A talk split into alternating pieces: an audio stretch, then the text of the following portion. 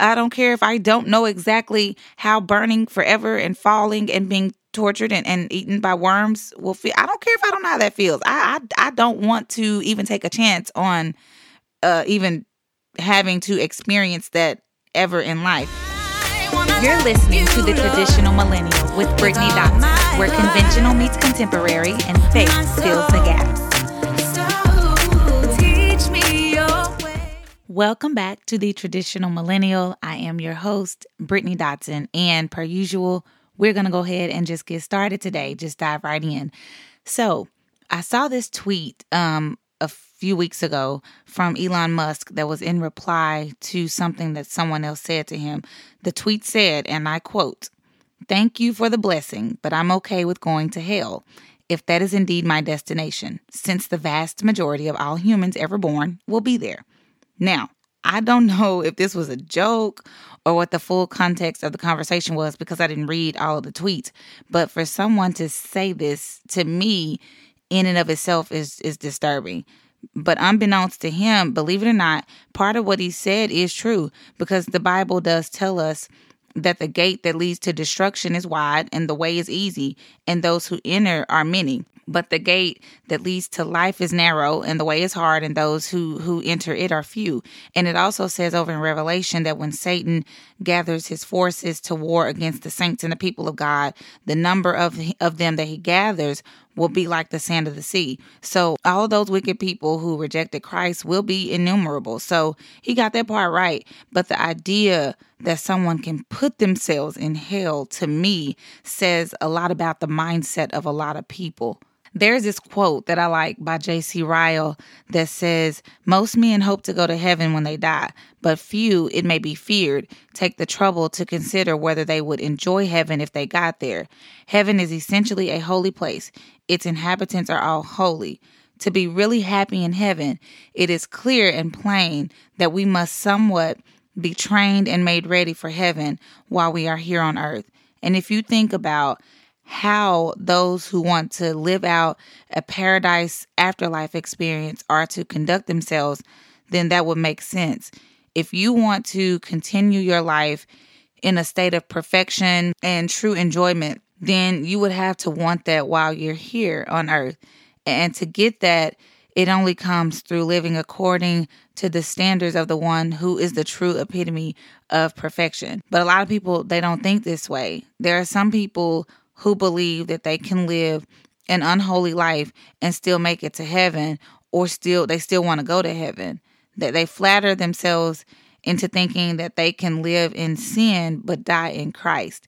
But but we can't sow to the flesh and reap of the spirit. It doesn't work that way. The bible tells us this.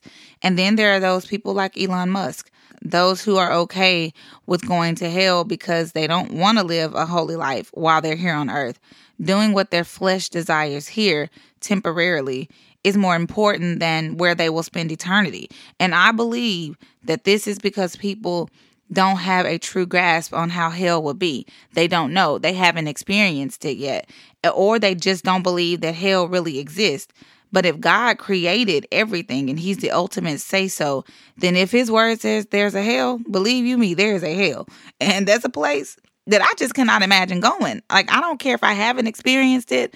I don't care if I don't know exactly how burning forever and falling and being tortured and, and eaten by worms will feel. I don't care if I don't know how that feels. I I, I don't want to even take a chance on uh, even having to experience that ever in life.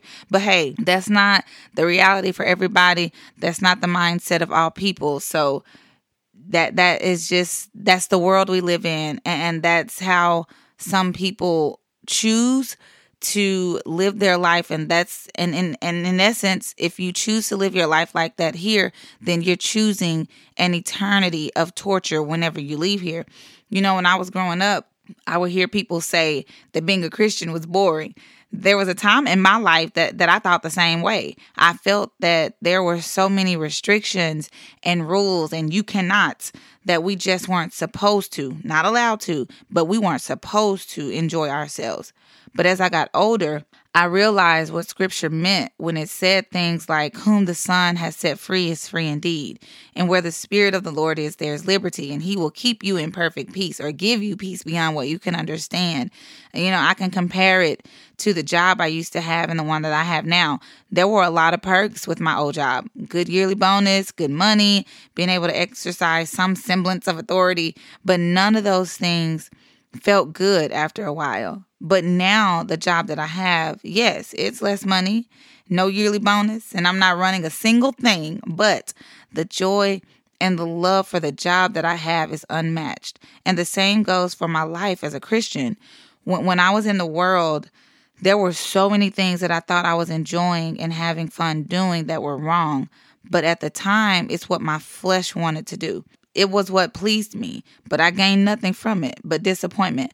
And honestly, my life mirrored what Paul said in Romans when he asked the question, But what fruit were you getting at the time from the things of which you are now ashamed? For the end of those things is death. Some of the things I did in my life before Christ, I'm definitely not proud of today. And they definitely got me nowhere. They weren't rewarding and they didn't bring any pleasing results to my life that I can now brag about. But it's quite the opposite. So I can relate to what Paul was saying.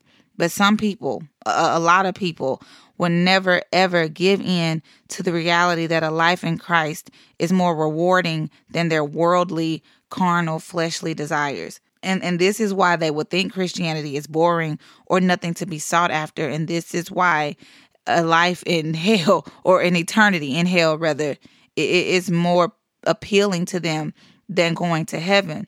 If you think about what the bible says when it tells us that there are certain things that those who want to enter the kingdom of heaven should not do you can go over to 1 corinthians 6 for a list or, or to galatians 5 for a list of the works of the flesh but both are just warnings against unrighteousness they both tell us that those who do not practice godliness and righteousness won't be accepted into the kingdom of heaven that's here on earth or in heaven. If you aren't practicing righteousness here on earth, you won't be fit for the body of believers here. Neither will you be fit for heaven in the hereafter. And if you are fit for the body of believers here, then you will be fit for heaven. But when you look at this list and think about what's on it and go through it to see the damage that can be caused by what is on it, you see why we are warned against those things. So, being sexually immoral leads to unwanted pregnancies, diseases, drama, a, a, myriad of feelings that you did not even ask for, and and, and it really can cause some damage if you're in an, in an adulterous relationship.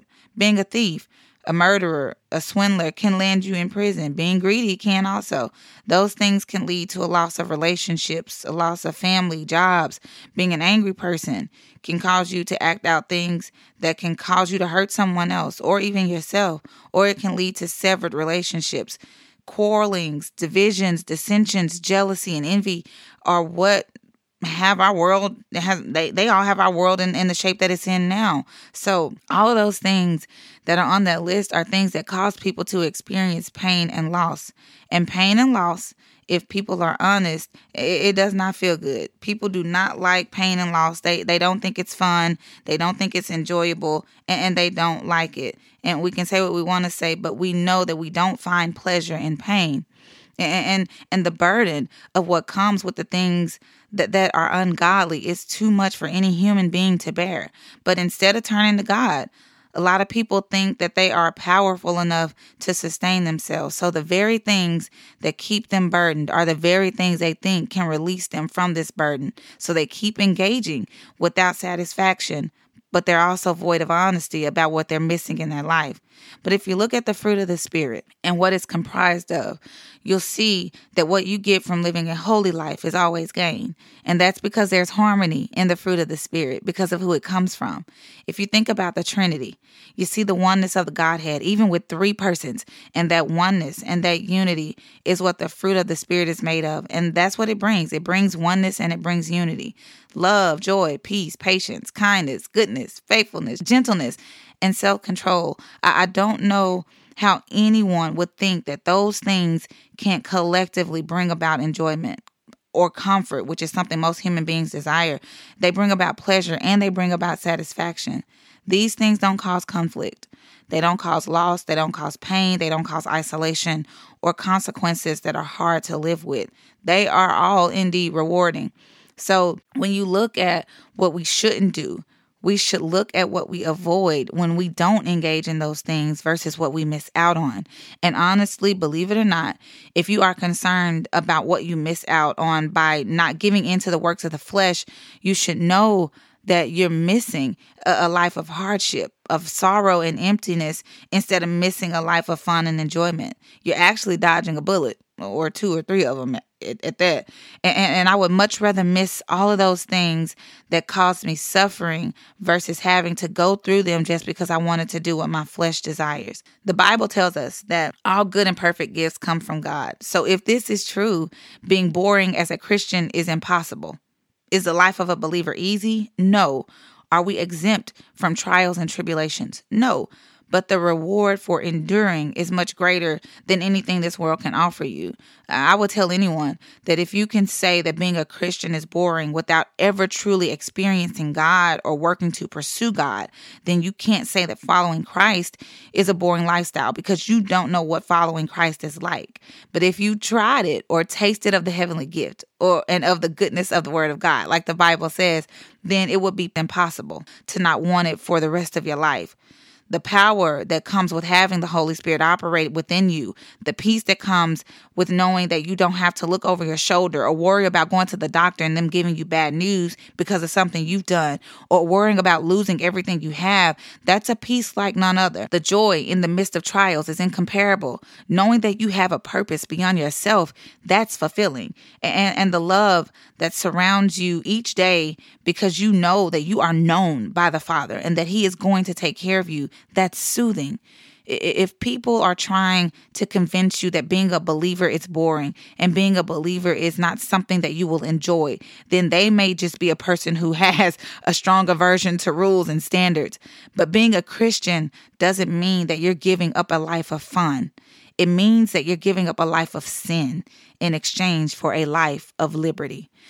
All right, y'all, that is a wrap for today's episode. I, I, truly hope that it blesses and encourages you. Please share it with someone in hopes that it blesses and encourages them. Listen, I need y'all to connect with me on Facebook and Instagram at Brittany Dotson Music and also on Instagram at Traditional Millennial Podcast. You know, I would love to hear from you. Again, thank you so much for hanging out with me today on the Traditional Millennial, where conventional meets contemporary and faith fills the gap.